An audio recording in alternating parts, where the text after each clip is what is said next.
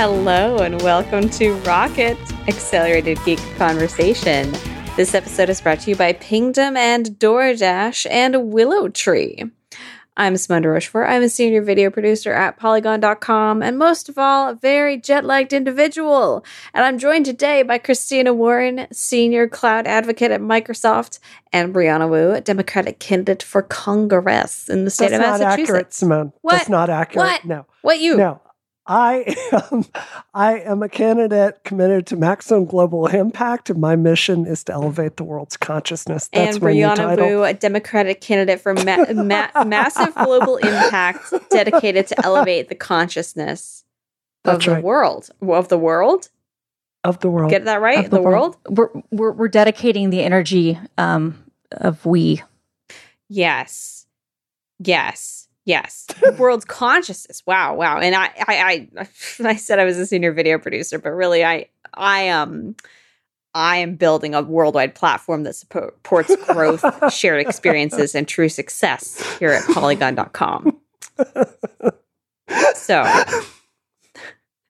this is going to be a great show. it's going to be a great show. If you haven't uh, weaseled that out yet, we're going to be talking today about WeWork's IPO filing, uh, which will be very fun. That'll be topic two, though. 1st we're Mhm. going to talk about, we're going to get our Apple on. We're going to get our Apple on and talk about Apple Arcade because there's new news about that.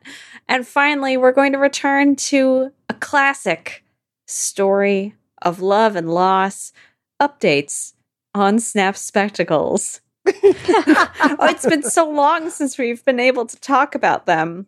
It truly, really like as a topic. I think we've we talked about them as a punchline, but not as a serious source of um, tech news.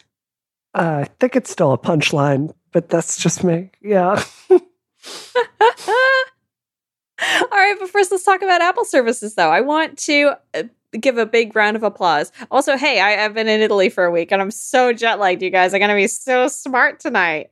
oh my god, no! I can't. Uh, thank you for for coming on the show because I intimately know how terrible this feels, and I love you and am very, very, very grateful that you're here. Bless you so much. I feel bad because I was like complaining to Frank about San Fran to Boston jet lag because I just got in last night. I guess that's nothing compared No. to real Italy to to New York jet No, lag. I, th- I actually think the West Coast to East Coast is worse because you just get up nice and early and you start your day early when you're going from Europe back to the States.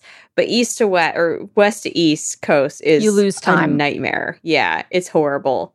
Um, but I want to give a big round of applause to our own Brianna Wu because some weeks ago when we were discussing Apple Arcade and what was up with that, you made it, it was less of a prediction, but more of a bold statement. You said Apple Arcade, Apple's uh, game service, is going to be an incredible value if they offer it for five dollars. And I think I remember saying, "Oh, I don't know. Like, I think it's probably going to be ten. You're right. It would be incredible if it were five. Like, that would be nuts. Fifteen would be too much. Twenty would be too much. I think it's going to Mhm. be ten. And no, uh, we just saw a story from Nine to Five Mac saying that Apple Arcade will be four ninety nine, which is awesome. That's the only way I think it works, right? I mean, honestly. Looking at the preview, because nine to five Mac, not only did they break the the price, which is amazing, but Rambo, uh, who's like an amazing like reverse engineer, and it's actually kind of shocking that he hasn't been hired by Apple yet just to stop the leaks. Um, was able to get access to like an internal testing build, so they actually have like a video that shows a preview of what it's what the experience is like um, on the Mac. And um, after kind of seeing that experience and whatnot, um, five dollars is the right price for standalone. Uh, I'm assuming there's going to be some sort of like Apple Prime bundle where you get all the services for a certain price. But Mhm. um, I think that if they try to go more than five dollars, I mean, five dollars is still, I think. They will they will definitely get a lot more subscribers and a lot more people testing the waters than they would have otherwise. But I think if they tried to do for the type of games, at least what they have right now for ten, there's no way.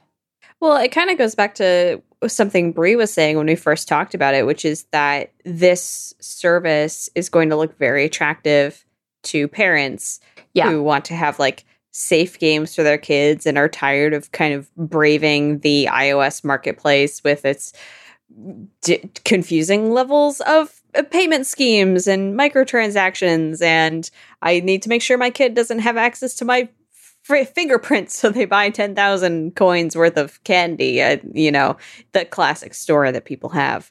Um so I I do think for that price this certainly looks very attractive. Um Brie, what do you think?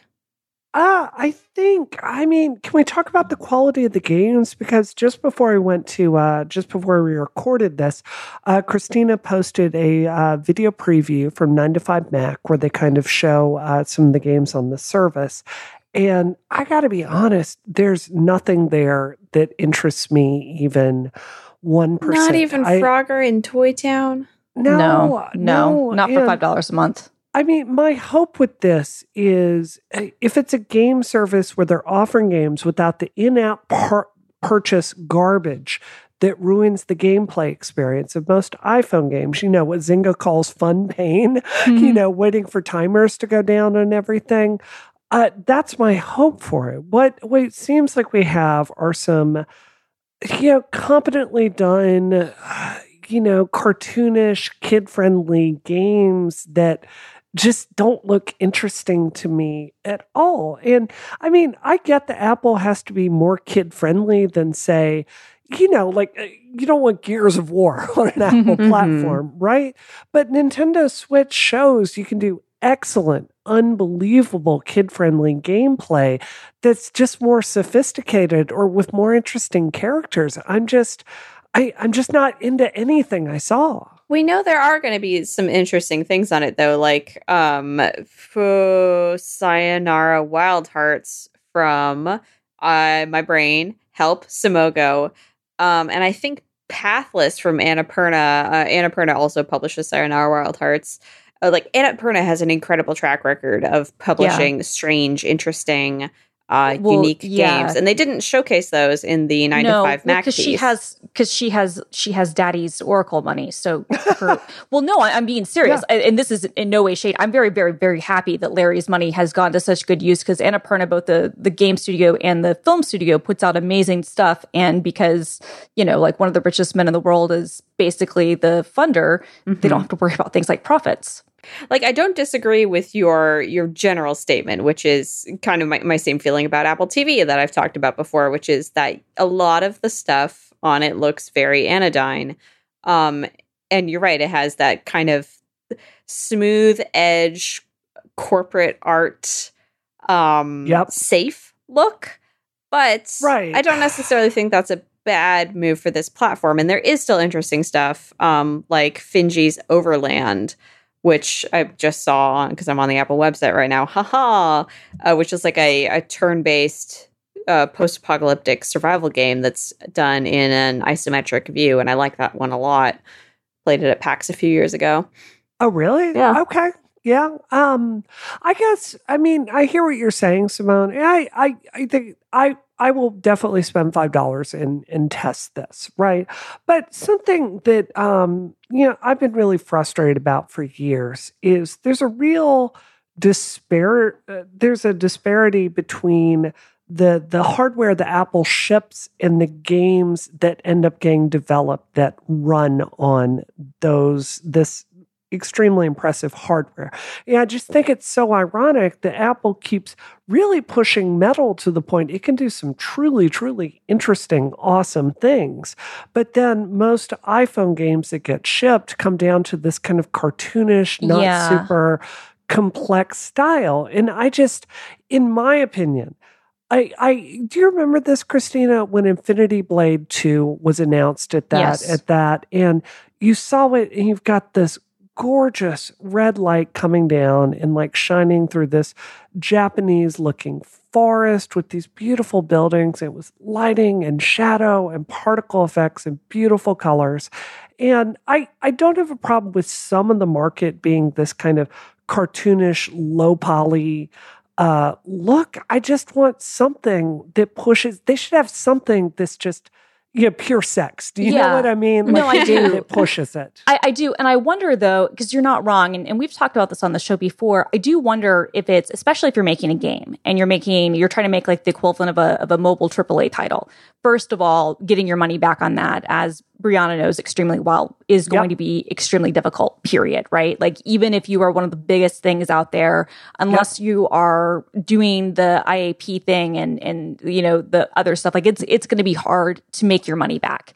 I think though that it's then you have to look at okay, so Apple is pushing all the hardware forward and they're doing all these amazing things, but what hardware is the majority of the audience going to have? And will it be able to take advantage of these things and how much will you have to compensate? Then, and then this would be the question I would have for you, Brie. Like, as good as metal is and all the things they show off, I mean, I haven't, I don't know what the breakdown is. And so I would like to get better informed on this one way or another. But it seems to me like most of the games are still done in Unity, maybe some in Unreal, but most of them are in Unity. And I, I would say most of them use SceneKit.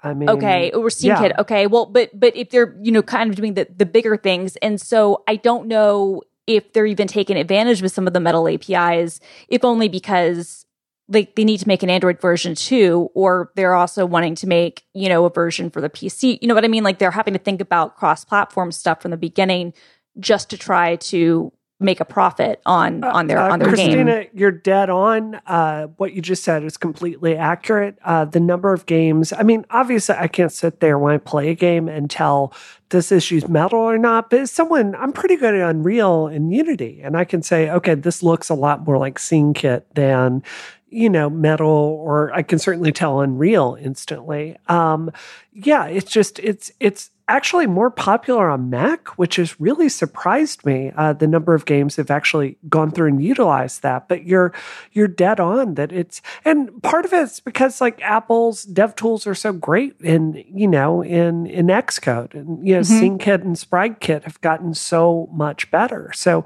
yeah, it's just not used that much. Can we uh, move into a larger discussion of Apple yes. services since we are yes. entering, I think, the the time. It is the time of services because Apple TV's uh, paid time of services. It's always the time of services because uh, we're about okay. to get like a, a, bajillion dollars worth of streaming content mm-hmm. on the Apple TV subscription program, which you I, I you mentioned, Brie. You're you're hoping slash thinking it would be smart for them to bundle that with arcade, which I, I totally agree that would be very smart. But uh, The Verge had a piece this week about um, how much Apple is spending on Apple TV, and it, they started with one billion, and they have pushed that up um, to six billion in order mm-hmm. to compete with Amazon and Netflix. And the shows that they're putting out now, um, the uh, Reese Witherspoon, Jennifer Aniston, Steve Carell vehicle, The Morning Show, uh, they're spending $300 million on two seasons of that. Um, that's insane. That, I mean, that, on, that's, that's objectively insane. It, and the Jason Momoa. It looks really show. interesting, don't you think? No, no. I look. Yeah. Hang on, not I'm not. It's not a real, sorry, sorry, sorry. the Jason sorry, Momoa show, show. See, they are spending 15 million per episode. Um, and as Verge points out, that makes both of those shows more expensive than the final season of Game of Thrones, which up to this point has held the the title, the the honor of being the most expensive season of TV ever. Uh, so they are making a massive, massive investment in streaming. Yeah. Well, I mean, they are and they're not. Yeah. Go ahead. Sorry. Uh, sorry, sorry. And, and what, what, I mean by they're not, they definitely are. But it, you have to, when you look at it, when you look at what Amazon spends and when you look at what Netflix spends, they're not actually spending any more. Um, it might, the outlay maybe in terms of because they're just getting started is obviously going to be more than what, say, Netflix spent in their early years and, and obviously more than, than Amazon. But I believe that Netflix's content costs uh, you know trail around 6 billion plus per year. Mm-hmm. So you're not it's obviously a massive amount of money and it's a massive investment. And there was a bloomberg article i, I think today that kind of um, that the verge piece might have been a riff off of that basically kind of asked the question like why are we spending all this money for you know basically an old medium? Like what's like what's the return on investment thing because you're you're not going to capture your money back is basically kind of the argument and i think there's something to be said about that um, I, and i'm not trying to diminish apple is clearly spending a ridiculous amount of money but it's not one of those things where it's like, oh, they're spending so much compared to everyone else. It's like, no, they're they're spending what they have to spend if they want to compete in this very crowded space. Mm-hmm. Yeah, I think that's 100% right. And it kind of, for me, it begs the question uh, like they're putting out a lot of stuff right now to get started uh, to catch up with Netflix and Amazon because they are literal years oh, yeah. behind everyone else. Uh, but they also mentioned that they're planning on, like, they're doing this now and then they're going to slow down and focus on quality over quantity, quote unquote. I don't understand how that can be possible when like the rate of TV consumption that we have is just astronomical and that's why Netflix puts out so much like kind of uh, garbage is cuz like people people will zip through it they will, they will devour it and they'll ask for more. So I don't I don't yeah. know how app what Apple's yeah. plans are. I mean, if you look at if you look at Amazon Prime Video, I mean, they are spending some really serious money right mm-hmm. now. I have no idea how much they spent Billions. on the uh, Tom Clancy license A for lot. Jack Ryan. Oh God! But it's like it's like like 24 is my show homeland is my show this is like target homeland it's not the best show i hope the second season is much better they've got really good stuff like the expanse but you know they are investing a lot of money trying to make a viable uh, video service something christina and i were talking about before the show is i feel like netflix quality has just gone off a cliff lately. Uh, Glow season three is you trash. mentioned that, and I loved yeah. it. Did you? I liked it too. I liked really? it too, to be honest. Yeah. Mm-hmm. That being said, you also mentioned season three of Jessica Jones, a season that I did not know existed. Well, is the final they kind one of pushed it under the bus. Well, yeah, it's not Disney. bad. Yeah, it's still Jessica Jones, but it's not. I mean, it's not Jessica Jones season one quality. Uh, you know, the the show Another Life that stars uh, Starbuck from Battlestar Galactica. Mm-hmm. Not that good uh, it just feels like there's a lot of stuff out there that Netflix is just it's it used to be the thing. It's like, of well, course I'm going to spend money on that. And I feel like there's a big opening now. Well, I think there is and there isn't, right? Like, I think that you're not wrong that you see kind of quality dissipate, but I think that's a matter of what happens when you have peak TV. So here's the reality of the market. As Simone, you're not wrong when you say that people just want more and more content. The problem with that is, is that there's not an infinite, um, despite what people want to say, there's not an infinite like amount surplus of talent. There's just not. So you have a limited set of the people who are going to be best at what they do, the best cinematographers, the best editors, the best uh, writers, the best actors, the best producers. Those people are going to be bid on the most and are going to be paid the most and are going to be the most in demand. Once though that once those people are, are tied up on projects and are tied up for however many months they're working on things, then you have the second and the third tier, and their quality is not going to be as good. So at a certain point, if you're trying to create more and more stuff, it is a law of diminishing returns. It's mm-hmm. like the the million man um, uh, uh, hour myth. Like it's it's people think that if you just you know increase the number of people working on a project you can in, in, improve output there's a certain point where that goes away and i think with content this is especially true there's a certain point where you greenlight all the shows but you don't actually have enough talent and enough people to make it that good of quality. This mm-hmm. is why mm-hmm. historically I think HBO and we're talking about, you know, HBO before AT&T, you know, was doing its part to ruin what has been the best entertainment property probably in history. You know, but HBO is one of those networks that doesn't I mean, Game of Thrones obviously extremely expensive, but even though the last season was you know, not good in comparison. You know, the whole arc of that series is nothing short of like genre and culturally defining. But HBO doesn't release, you know, 100 shows a year. They might do like 20. And they tend to be very high quality because they pick and choose. And so when you have, okay, well, we're going to have 100 shows. Yeah, you might only have 20 of them that are good. And, and then you have the problem of, well, how do we surface the good from the bad, right? Mm-hmm. So it kind of becomes, I think it, it's movie studios are the same way. Like there's an argument to be made that you don't want to have a slate that has so many things on it because although it does increase your chances of having a really big hit, it also gluts up the market and potentially takes away from some of the good stuff, right? If that makes any sense. Yeah. So I feel like the reason that, that quality is going down is because there are only so many Shonda Rhimeses out there and she has a deal with Netflix. There are only so many, you know, like Ryan Murphy's out there and he has a deal with Netflix. Um, you know, there are some people who will be with multiple services, like Reese Witherspoon has deals with HBO and with Apple. Like, but you know, there there's like a limited amount of, of time that people can kind of work on things. And so um, the uh, the whatchamacallit, the um, uh, the Mad Men guys, or no, excuse me, the Game of Thrones guys, I think they just signed a Netflix deal. Um, so, you know, it's like the money, though, what's interesting to me is that Apple is spending all of this money. Weirdly, when you are starting to see some pullback, um, except for the really big mega deals uh, from Netflix, because they're starting to kind of realize, okay, we've already made some of our investments.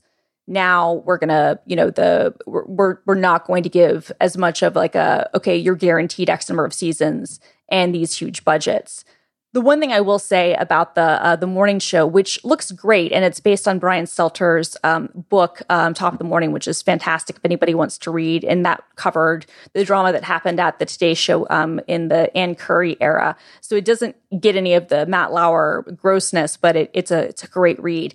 Um, that show looks good, but $300 million for two seasons is an insane amount of money. That is not an expensive show. That's a show where you're talking about very inexpensive sets because it's basically going to be, you know, like recreating um, a soundstage. So you're, you know, it's, it's not an expensive thing to put together. Your cost there is, is the talent. And I'm not saying right. that, that Jennifer yeah. Aniston and Reese Witherspoon and Steve Carell aren't worth it, but they're not worth that much. Like 300 million for two seasons is a ridiculous amount of money.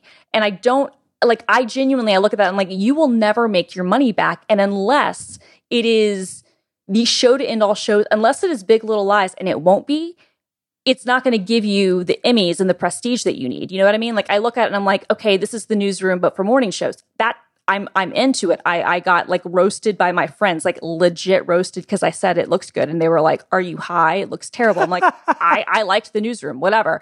But like, I did too. But yeah, but, I mean, but like, it's, it's not going to be an Emmy. Christina. I, I mean, understand it. Yeah. I understand it's Apple, but unless it's Big Little Lies, and again, it won't be. I don't know how, unless you are able to look. If th- if this was, you know, the People versus O.J. Simpson, if this was the first season of House of Cards, if this was, um, you know, The Sopranos, you could make the argument that the money, or Game of Thrones, you could make the argument that that amount of money is worth it because it will win you Emmys, which then buys you prestige, which then gets you like, you know, into the club where everybody thinks you matter in Hollywood, et cetera, et cetera. But until Apple wins like um, Emmys for for best television series, um, for for drama or comedy the money that they're like that's what they're going to have to do to make the money worth it. And i'm just not convinced that anything that is on the slate right now i mean i could be wrong. Top you know the morning show could be like the show right? But it's like you need that show that's going to sweep the emmys or the golden globes to be like okay that was worth us spending nearly half a billion dollars on for for 20 episodes like that's insane that's insane I guess the way I see it, and I do want to make sure we get to the the story with Apple Music, but the way I see this is, uh, it yeah, they're getting Jennifer Aniston, which is a big name, even though Friends was a long, long time ago. She's a big name. Reese Witherspoon has so much of that. Uh, sh- there's just sparkle on her career after Big Little Lies, right? You've got Steve Carell, who's just he's a A-list kind of guy for that kind of of show. If you're getting them to operate like really credible stars, to operate on this fledgling service, I just think about the stuff Amazon was screwing around with for the first few years. I mean, Bosch is good, but you know what the the actor's name is not. He's not Jennifer Aniston right. good. Well, yeah, you know. I mean, I'm I'm just saying, House of Cards didn't cost that. House of Cards, I think its first season was was 80 million, and the reason, or maybe it was 100, and that was still a lot. And and HBO didn't bid high enough and Netflix did. And House of Cards, you had Oscar winners. Um, and it just, I mean, I don't know. It, I, I think top of the morning, like for a show like that, I'm just saying like, I don't see prestige drama there. Maybe I'm wrong, but I just look at that and, and, and Jason Momoa's show, like 15 million an episode, like that's a lot. Like oh, yeah. that's one of those things where I'm like, oh my God, like, this is and it kind of looks a like a tired idea too. Yeah, yeah, I mean, we'll, we'll have to wait to see. I think for me, I would be less pessimistic if we have actually seen like real upfronts, but we haven't. Mm-hmm. So we're largely relegated to you know, like not real previews. I will say I'm with Brie on Morning Show now that they finally released a trailer for it. I'm like, okay, this it it looks entertaining that I'm Oh, going I'll to watch it. watch. But maybe not think it's $300 engage with on the level that. I'm engaging with like Succession, for example, um, or some of the other shows that I get very invested in. I love it and I'm I'm into it, right? Like I read the book that it's based on, like I'm into it. I just don't think it's 300 million dollars. Now, like to me it would be 3 the 300 million if you were going to have like a multi like a multi-series commitment from those actors. But just for that, I don't know. Do you guys feel like we we're in a bubble right now of TV spending? Yes, Uh, absolutely. Yeah. Yeah, Yeah. It, it has to give at some point. Like no no matter what. yeah. I mean, Apple, yes, having to spend this money, not abnormal, fine. But the fact that everyone is spending this much money and we are at peak TV right now, and Oh like, no, it goes away. yeah, I Yeah. mean, Apple's spending as much as HBO, and or sorry, Apple producing as many shows as HBO produces is all well and good, but HBO's been doing this for years. for 30 You years. know? Yeah. No. Um Yeah, well yeah. not only that, but I've talked to people in the industry and there is kind of this general feeling that a lot of the anybody can get money for anything era is over. Mhm. Apple is kind of last to the party, but Apple really only cares about the big names. Yeah, And so it used to be one of those things where if you had an idea, you could sell it to Netflix and get a decent amount of money for it, like whether it, it continued on or otherwise. Netflix is becoming a lot pickier, um, which of course makes sense. Um, you know, Yeah. you might still have some stuff from, from Amazon and, um, and, you know, Hulu Disney is kind of an interesting thing too. I know we need to talk about the music thing, but one thing I did want to note the timing on this, they're saying it's going to launch in November. So Disney Plus is going to launch November 12th, my birthday. Mhm. Now, so which happy birthday to me. Now, unless app like ten dollars a month for for Apple, you know, for for TV Plus versus eight dollars a month for Disney Plus, and the uh, you know like ten dollars or twelve dollars or whatever it is that Disney's going to charge for Hulu and ESPN and Disney. Um, I don't know how Apple competes here hmm from like a like like like honestly like the when you look at the cross section of when you look at the audience components apple and disney are going after the exact same cross section of user Yep. yeah. and and i don't know how apple even with their cult of appleness because disney's already said they're going to be on all the apple devices i don't know how apple competes with that i, I really don't and we'll find out in November. This episode of Rocket is brought to you by Pingdom. Woohoo. Oh, whilst you've been listening to this podcast, how would you know if your website had gone down? or your internet, for example. Would you know if customers couldn't click that buy now button or access your content? Would you know? You might stumble across that problem by luck, but that's no good. You need a system. You need something to tell you that everything is running smoothly on your site, and more importantly, when it is not. You need Pingdom. Pingdom will let you know the moment your site goes down in whatever way is best for you. And they're smart too. They'll get the information needed to solve the issue sent to whoever needs it, whether that's one person or your whole team. They are dedicated to making the web faster and more reliable. They use more than 70 global test servers that emulate visits to your site, checking its availability as often as every dang minute. All Pingdom needs is your URL, and they take care of the rest. So don't risk being the last person to know about something on your site breaking. Start monitoring that site today. Go to pingdom.com slash relayfm right now for a 14-day free trial with no credit card required. Boom. And then when you decide to sign up, that's when you use the offer code ROCKET at checkout to get an awesome 30% off your first invoice. That's 30. 30. Thank you so much, Pingdom, for your support of this show and Relay FM. And again, that's pingdom.com slash relay FM and then the code ROCKET at checkout when you decide to sign up. Thank you so much. Woohoo. Now, I kind of want to move on to topic number two. Can I go super quick? Can I go super okay, quick? I think yeah, Brie wanted to talk about her car stuff. I want to let her talk about I it. I will let you talk about your car stuff. Okay, give me two minutes, Simone. Can on, you're on the clock, baby. Okay, two minutes, two minutes. So uh, another thing uh, basically Apple Music is coming to the Porsche Taycan, which is the Taycan, which is the very first uh, Tesla competitor from Porsche. And this is really exciting. Like they're going to do it in a way that you don't have to have your iPhone connected to it at all.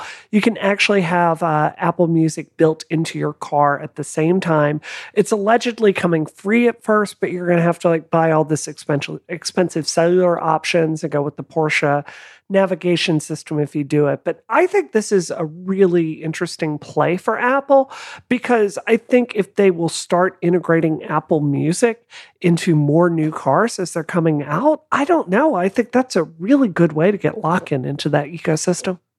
Oh no, I totally agree. And it's it's interesting though. Did you see the news a couple weeks ago that now apparently um, CarPlay for BMW cars like is yep. going to be like an extra $80 yep. a year or whatever. Which, yep. I mean, like a lot of people are understandably mad, and I don't disagree. I think it's kind of like a nickel and diming thing. But I'm also like, if you own a BMW or you own a Mercedes or you own a Porsche, like you're used to that. Like that's just one of those things. It's fair. And like the cellular connectivity, it's three hundred dollars a year for a Porsche. Um, but and you know they also charge you three hundred forty dollars to turn on freaking CarPlay in the first place, which is just stupid. So this is why I'm never buying another new car. I'm just going to stick with ones. So, but, but but yeah, but I mean, I agree with you. I mean, I think this is a smart move for them in terms of being able to uh, to get more lock in and to I think in, in, an ideal world, the thing that would be the coolest, like obviously, you know, Tesla, one of their big kind of selling factors, especially for like the kind of the technical crowd, is that they have a really, really good, you know, kind of, um, you know, in car system and, and their, their UI is good, you know, their touchscreen, especially compared to other manufacturers.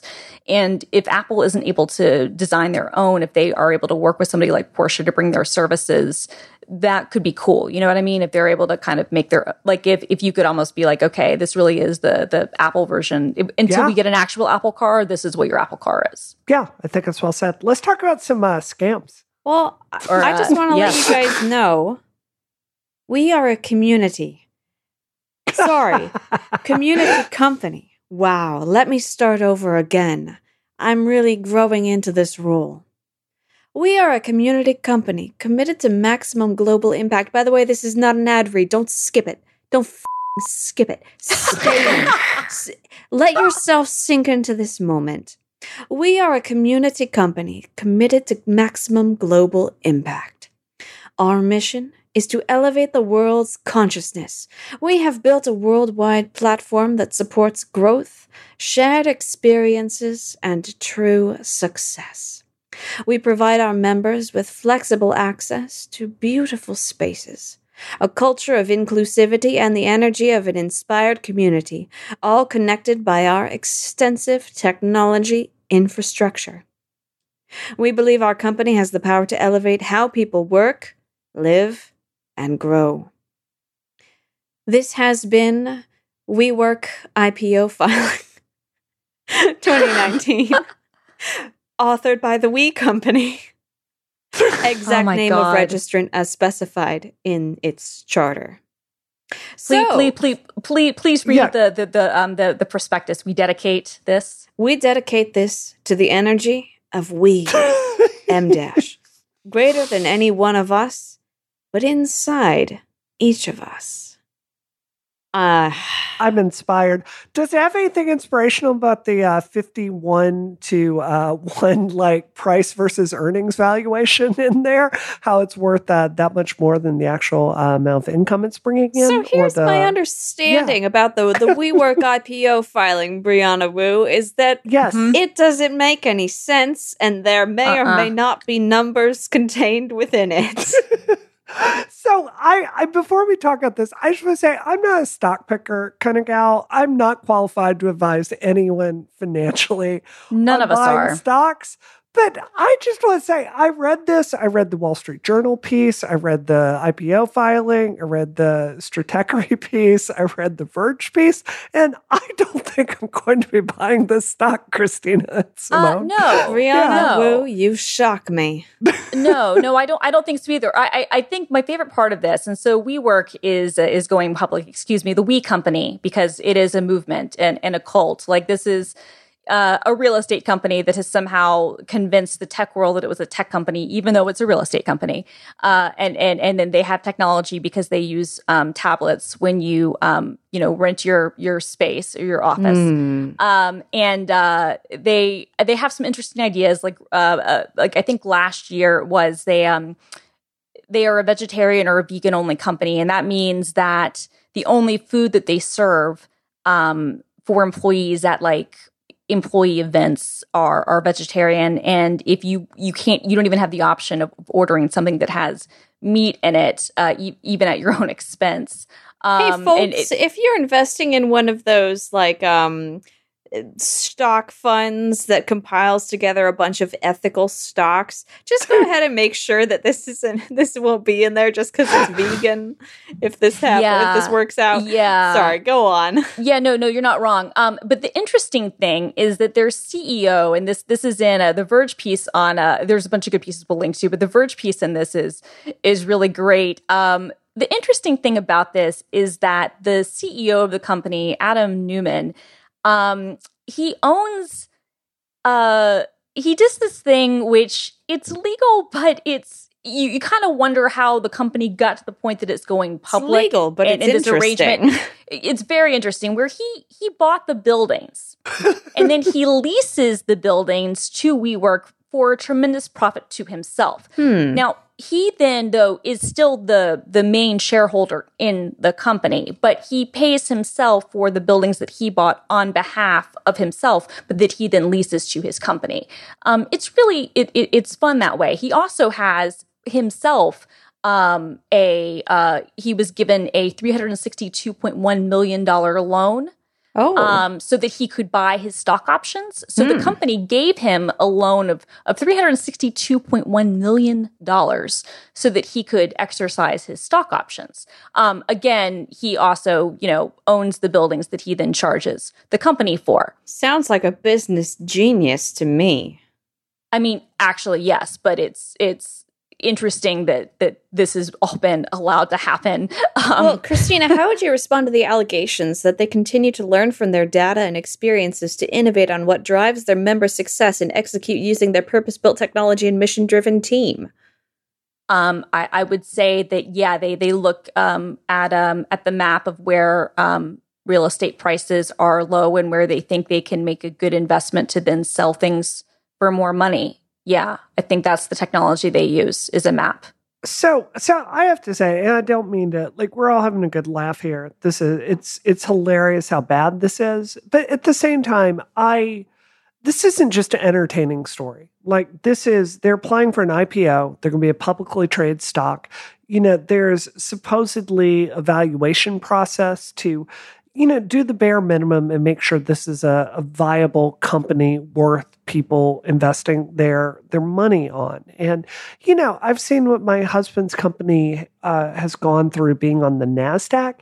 I just I it's hard for me to read everything about this and not have the feeling that the SEC needs to be a lot more aggressive in kind of weeding weeding things like this out. Like the the valuation versus earnings oh yeah they're going to have what is it 15 billion dollars in leases that they're going to have to pay like in the uh, can you talk a little bit about like specifically what makes WeWork's situation feel so scammy?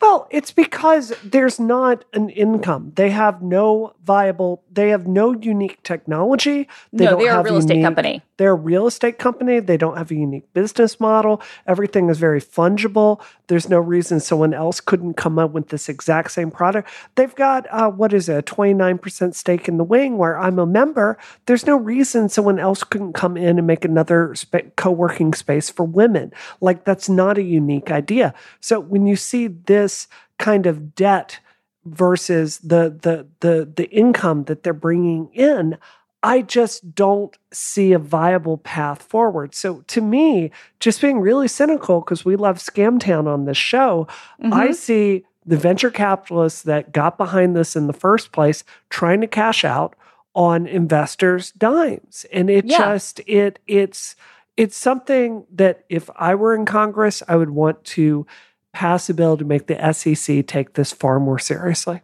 Mm-hmm. Yeah, no, it's interesting too because their biggest investor is SoftBank, who yep. apparently has invested something like $10 billion into the company, which is yep. ridiculous.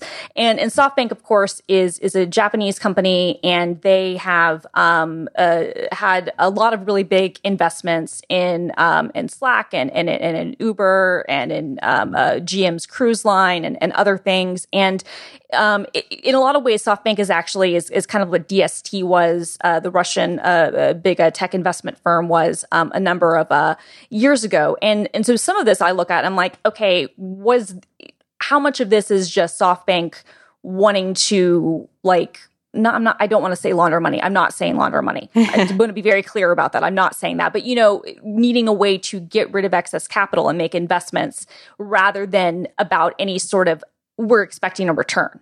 Yeah, I couldn't agree more. I could not agree more. Mm-hmm. And uh, this is this is what the SEC is for. It is, and uh, you know, like I realize when we have a change in presidents, uh, the, the the the leadership at federal agencies, uh, it it can go a, a certain partisan way right? But I think I'm not the only American with a, a, sense that Washington is really working for you know the billionaire class and not not for the people you're asking to invest money in this. So uh, my advice is someone wholly unqualified to give stock advice is I would stay away from this this particular stock. I, I certainly wouldn't invest in it in its on, a, on its IPO. I, I yep. certainly would not be part of that. Um, yep. and, again, I'm not offering anybody any financial advice. Me personally, though, just I, my opinion. I'm not putting my money into yeah. it. Well, they, I mean, you know who can offer financial advice is Rhett Wallace, the CEO of Triton Research, uh, that Bloomberg reached out to to basically like comb through this prospectus, and he called it a quote unquote masterpiece of obfuscation, um, which is pretty pretty damning. Uh, and I, I believe that Triton has been predicting um, successful and non-successful IPOs, winners and losers in tech IPOs uh, for a while, and apparently, uh, yeah, yeah, listings that won an above average score from Triton have risen about ninety two percent from their offering prices, according to the Bloomberg piece, and they're saying that this is a stinker. Yeah, I mean, well, well, it, but in addition to the SEC stuff, I think this is just, and this is where I actually kind of put it a little bit on the media and a little bit like on the public we, a lot of companies like this, WeWork as a company that it's a real estate company. That's all it is. It's literally just a real estate company. Um, there's not a tech angle behind it, but the tech press has been obsessed with WeWork because they sold themselves as, as a technology company. They're not. And the reason they're they're valued, what they're valued at, they're valued something like twice what the biggest real estate holdings firm in the United States is at, like for for um, um, uh, commercial real estate. And it's not, but they're not doing anything different. It is kind of a commodity and and they're not doing anything um, mm-hmm. unique. Um, and and that to me, I think is is where I kind of become a little bit critical of, um, you know, the, the, press and the enthusiasts and whatnot. Is that we've like you know people put something flashy in it and have tablets and they're like, oh, it's a tech company now, and it's like, no, it's not. Like like Uber, you can make an argument they're a logistics company, but they use tech in very real ways, right? And they might be uh, completely, you know, unethical and have other issues. But you can, I, I can see that case. They're ultimately a logistics company, but there's a huge tech component to it. There's nothing that I'm seeing with with how WeWork operates, and it's especially true after going through the IPO stuff that says this is in any way aided by technology. It's like no, this is just a real estate company. Mm-hmm. And it's been one of the ways they've been able to kind of hoodwink people is by saying, oh, but we're going to use these buzzwords. Well, can yeah. I tell you guys something else? Yes. What's that? That this episode of Rocket is brought to you by DoorDash. Woo! Whether oh, wow. yeah. Woo-hoo. Surprise. Whether you're super focused at work, having a chill day, or just forgot to meal prep, guess what? You still need to eat food so that your Woo-hoo. brain works. With DoorDash, you can have dinner from your favorite restaurant delivered right to your door. And ordering is very easy. You open the DoorDash app, they have an app, tech company. Choose what you want to eat and they have your food company. delivered to you wherever you are. Ah! Your favorite I pizza place is probably already on DoorDash, but there are also over a quarter of a million restaurants in over 3,000 cities. So, like a lot of people's favorite pizza places there, you can find all kinds of pizza. That's door to door delivery in all 50 states and Canada. So you can order from your local go tos or choose your favorite national restaurants like Chipotle, Wendy's, Chick fil A, and the Cheesecake Factory. And you know what else is on there, What's that? folks? Popeyes. Oh my god. I oh, I I'm so mad that my Popeyes is too far away from DoorDash. No. Uh, well, yeah. See, I'm tying in something relevant because I saw the I stories about the chicken sandwich all over Twitter today, and I I'm was getting like, it tomorrow. I believe in you. And you know what? I, when I was on DoorDash, you were asking about the mayonnaise on Twitter because uh, you Yep. don't, you're not a mayonnaise fan. I'm not I'm not mayonnaise. As I was on the DoorDash site, going looking at the chicken sandwich, I noticed there was an option to remove it. Hell Yes. yeah. You, I, I could remove the pickles. I could remove the mayonnaise if I wanted. Did not choose to do those things. And of course, all the sides. I got to choose sides, all kinds of things. So, yeah, guess what? If you've been hearing about the silly chicken sandwich and you just got back from Italy and you're really hungry and you didn't have any food to cook in your house, you know what's a service you can use? And you know how you can get $5 off your first order of $15 or more, folks? How can you do that? You download the DoorDash app and enter the promo code ROCKET. That's Woo! $5 off your first order when you download the DoorDash app from the App Store and enter the promo code ROCKET. Download the app now and start planning your dinner or your lunch. Don't forget that is the promo code ROCKET for $5 off your first order from DoorDash. Thank you so much, DoorDash, for your support of Rocket and all of Relay FM. Now I'm hungry again. I was gonna say, did did you order the the Popeyes chicken sandwich from DoorDash using promo code Rocket? I ended up ordering a big bowl of ramen instead, Makes sense. but I thoroughly explored the options because I really I wanted to know. I used to I used to use DoorDash when I lived in Brooklyn. There was um uh it wasn't super close, but it was one of those things where I would pay like the seven dollar delivery fee to get um my my Popeyes order delivered, and like I would do it so frequently, it was like kind of sad. Wow. Um, but but because the closest Popeyes is is like twenty miles away, um, I uh by making the trip tomorrow, I uh, I got Cheesecake Factory last week. oh, nice. I was in I was in uh, San Francisco this weekend. Uh, Write/Speak/Code giving a keynote. I ordered ramen with DoorDash every single night. True story. Yep, totally. well, listen, folks, it's time for topic number three. oh, They're back, so baby. They're topic back. number three: spectacles three. it works. So Snap is back with Mhm. you all remember the ill-fated Snap spectacles um, that were Do we? Well, uh, some of us do. We uh, every Rocket listener joyfully remembers the season of the Snap when we talked about Snap spectacles and when you stood in line for five hours to pay a stupid amount of money for your Uh huh. stupid glasses. You Uh-huh. did it, and guess I did what? do it. Remember, folks, Snap doesn't care that they lost something like forty million dollars on Oh, Snap just forty million dollars? That's great. I'm pulling that number out of my butt, but yeah, no, it, I, I I pulled it out correctly. Snapchat wrote down nearly forty million dollars in costs associated with the first version of the glasses after wildly overestimating demand. "Quote unquote," The Verge, uh, Casey Newton. Um, so, but remember, it's not about that. It's it's not No. about making money on them. It's about making beautiful new technology. And in that vein, Snap has revealed uh, the new newest version of Snap Spectacles, Snap 3. They got their $380. They're going on sale in November. gold. They've got two colors and they've got two cameras as well, baby. Christina, describe. They're rose golds. They look a little bit like they look Sorry, similar. they're so la- mineral. okay, well, Sorry, it, it- it's it's mineral and carbon. Did you do the research? They're not. I rose did do the research. They're mineral Everyone- and carbon.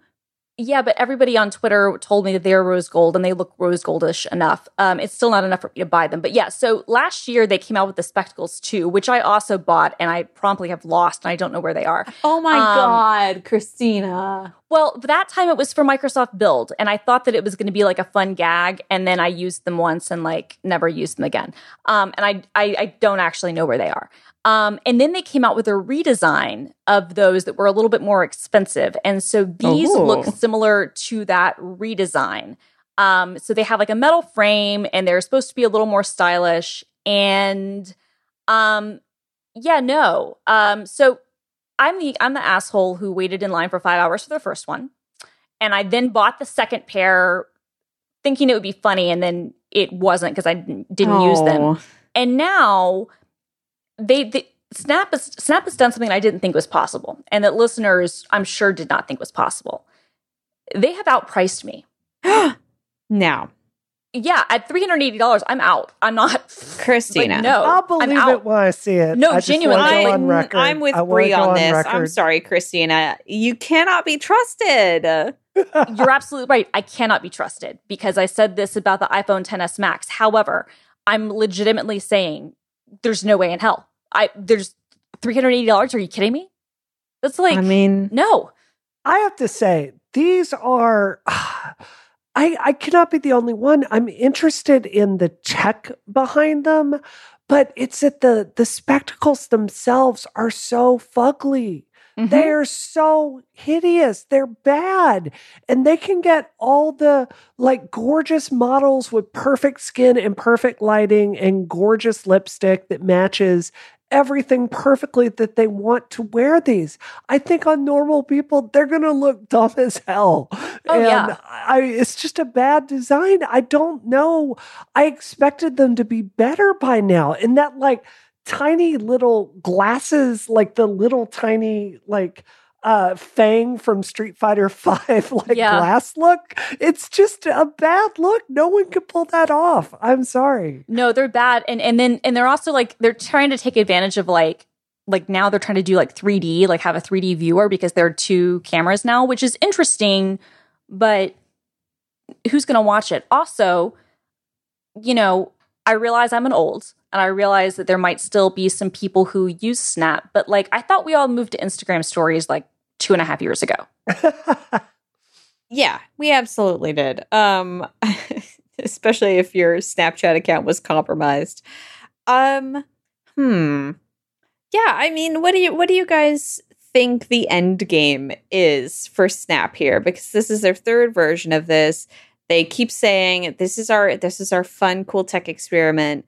We're just doing it to do it it's going to be great and it's going to you're going to be able to capture videos and be more engaged in the moment because you're not holding a thing in your hands you're just naturally looking and engaging with the thing that you are filming um if they're keep getting increasingly expensive and mm-hmm. i mean mm-hmm. the technology is getting better as well but increasingly expensive increasingly like a an exclusive fashion item and they're reportedly just like not giving a crap about getting these in people's hands. Uh, what what are they what is their end game here? They're they're gonna have to exercise. They're a tech K. company. Yeah, they what yeah, they are. So no, no, no, no. They're a camera company. Oh, like that's what their S one said. I'm not even joking. Literally, that's what their S one said. Um, uh, was that they're a camera company.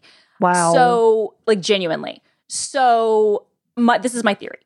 My theory is that their stock is in the toilet and has been basically since they launched. They did have last quarter, I think they actually increased users for the first time since they went public, which was a nice change of pace because they had definitely lost users all the other quarters. Um, and and apparently, you know, they redesigned their Android app and and they're trying to maybe make up for their mistakes when they, you know, redesigned the app and made it so bad that Kylie Jenner, who was like number one on their platform, was like, I'm, you know, um, I'm Audi 3000. Um, I'm, I'm going to, to Instagram and, and everybody, all the teens were like, we're going to follow Kylie. And, uh, but my, it, you know, and, and then Evan, you know, uh, married the model, um, and, and they finally did the do, which, which good for Miranda. finally, it happened. Um, but my theory is that the only way they can convince investors that they have anything else to offer other than a middling uh, social network that the bigger company ripped off and took all their like innovative features but copied and then kind of did it better uh, especially since they are not very big internationally, the only way they can kind of like sell a growth story is that they're like, oh, but see, we have this other thing. And like this is just kind of like the thing to prop up to show like the bigger institutional investors to be like, see, continue keeping your money in us because we've got this other stuff. And and we promise, you know, VR and, and AR and, and 3D is really going to take off. I think they're going to have to utilize uh, Miranda Kerr in order Mhm. to keep the company afloat. Oh, yeah. like like just Why is her she not out. modeling these? Honestly, Right. She's mentioned in the the Vogue piece about this. She's too busy like, having beautiful children and engaging with them in the hands free lifestyle. Okay, that's fair. That's fair. But I'm just, Yeah. I, I don't know. I think why is maybe she not they- the face of this? Like genuinely. No, like, really, come on, they should be like- using her. Like, Well, I no mean, joke. I mean, like, yeah. you know, I mean, she look like pay her whatever whatever her rate would be, which would be millions, but it would be worth it, right? Like it'd be less than their R and D investment. Like just just be like like whatever Swarovski paid her when she was the Swarovski person before Karlie Kloss got the contract. Like just pay her that. And and let her be the face of spectacles. That would Yep. genuinely get it in magazines, and people would maybe care more. Yeah. Or pay Kylie. Yep. Yeah. Well, I mean, look, Oh, maybe they, maybe they hook up with SoftBank. I don't know. They don't have a lot of options. I mean, Yeah. SoftBank's Like, already an investor. Yep. Christina, before we close this out, I do want you to swear on whatever you want to swear on that you're not going to buy these spectacles. Oh, um, I swear on my entire rose gold collection of everything that I will not buy these spectacles. There's no way. And if I do, like, I don't know what I like. People can. Okay, I will say this. Th- this is how serious I am. If I buy spectacles three in any capacity, unless the only asterisk I'm putting on is that if they're fifty dollars, I'm buying them.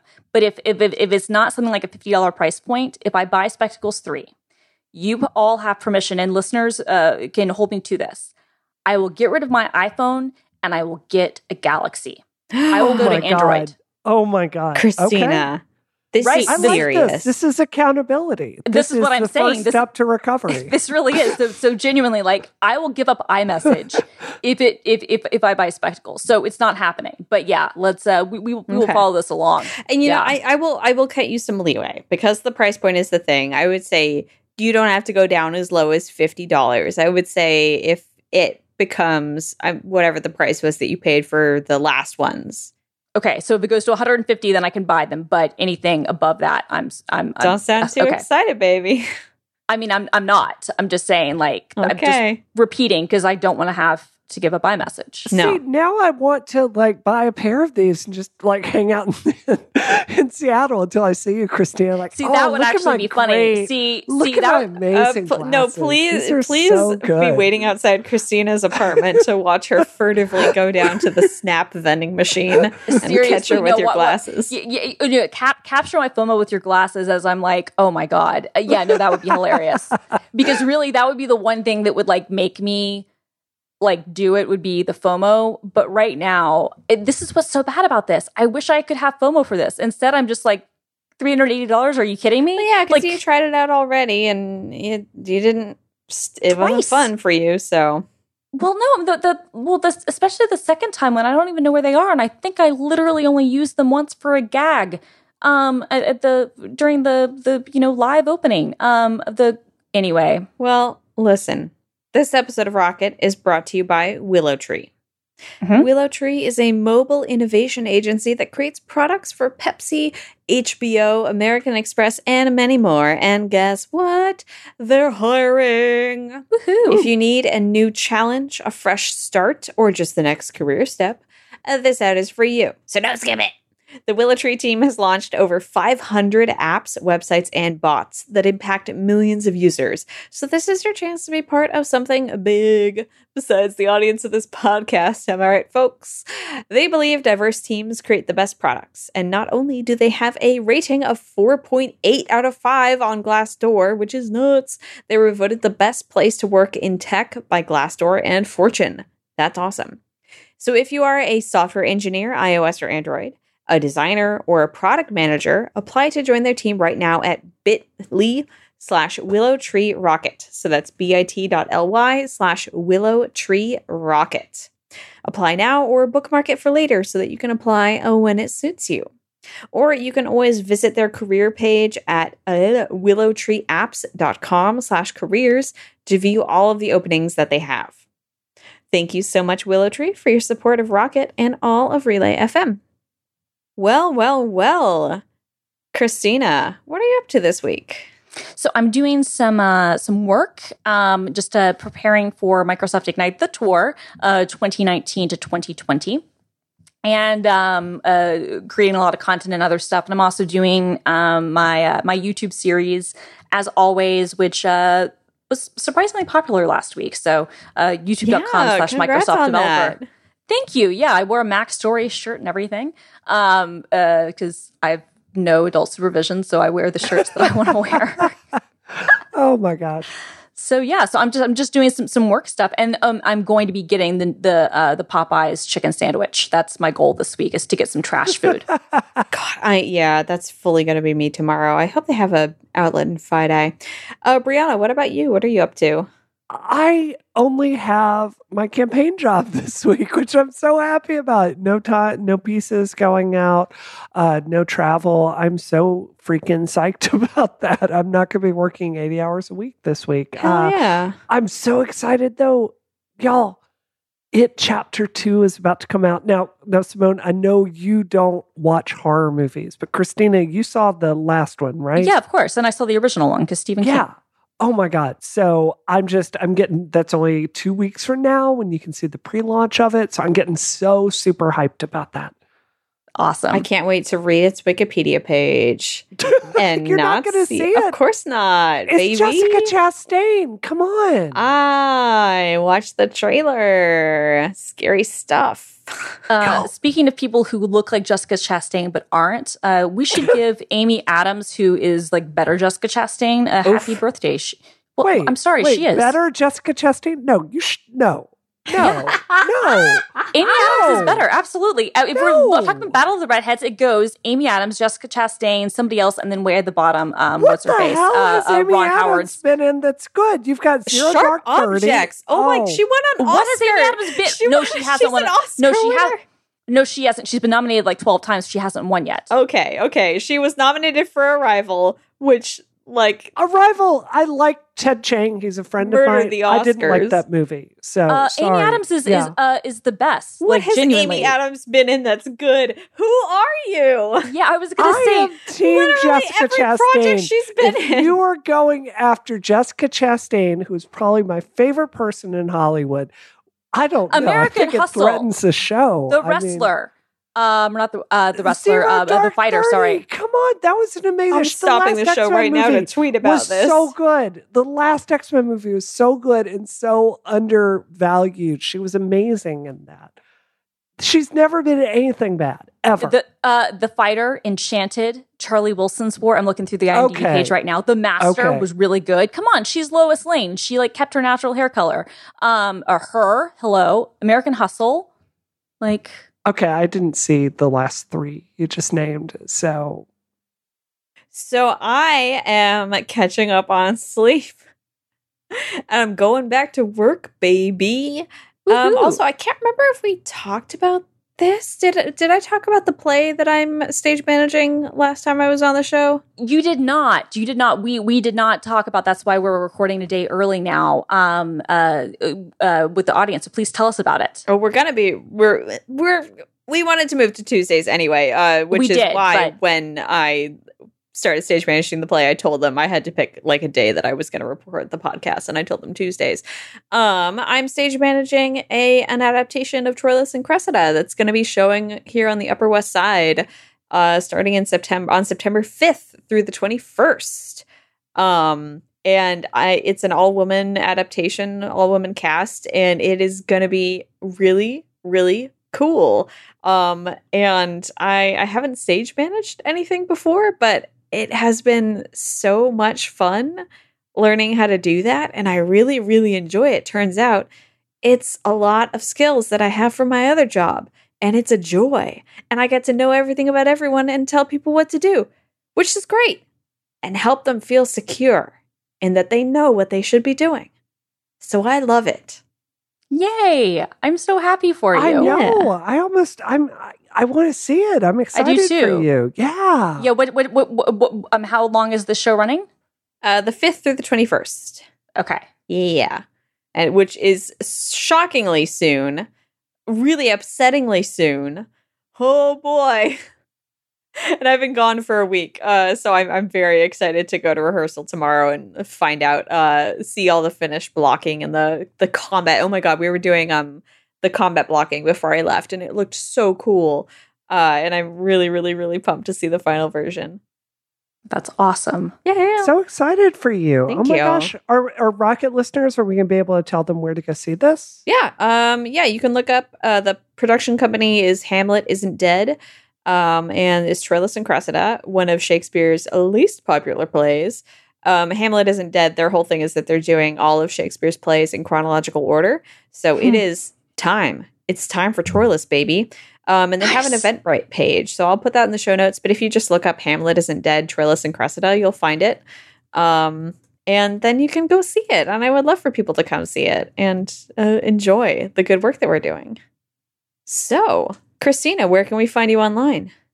Uh, you can find me at Amy Adams Stan. No, you can find me at film underscore girl on the Twitter and the Instagram. And look, I, I, I don't hate Jessica Chastain. I just wanted to wish Amy Adams a, uh, a happy birthday. But no, uh, film underscore girl on the Twitter and the Instagrams. And you can find the stuff that I do at work at youtube.com slash Microsoft developer. Nice.